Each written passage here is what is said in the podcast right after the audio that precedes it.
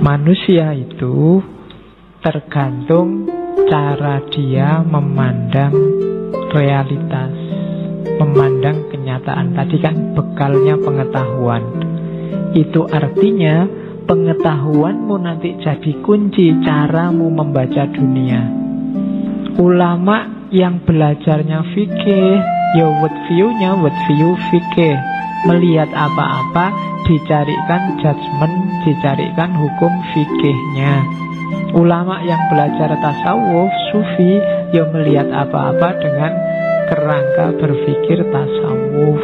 Ulama yang belajar filsafat melihat apa-apa dengan kerangka berpikir filsafat.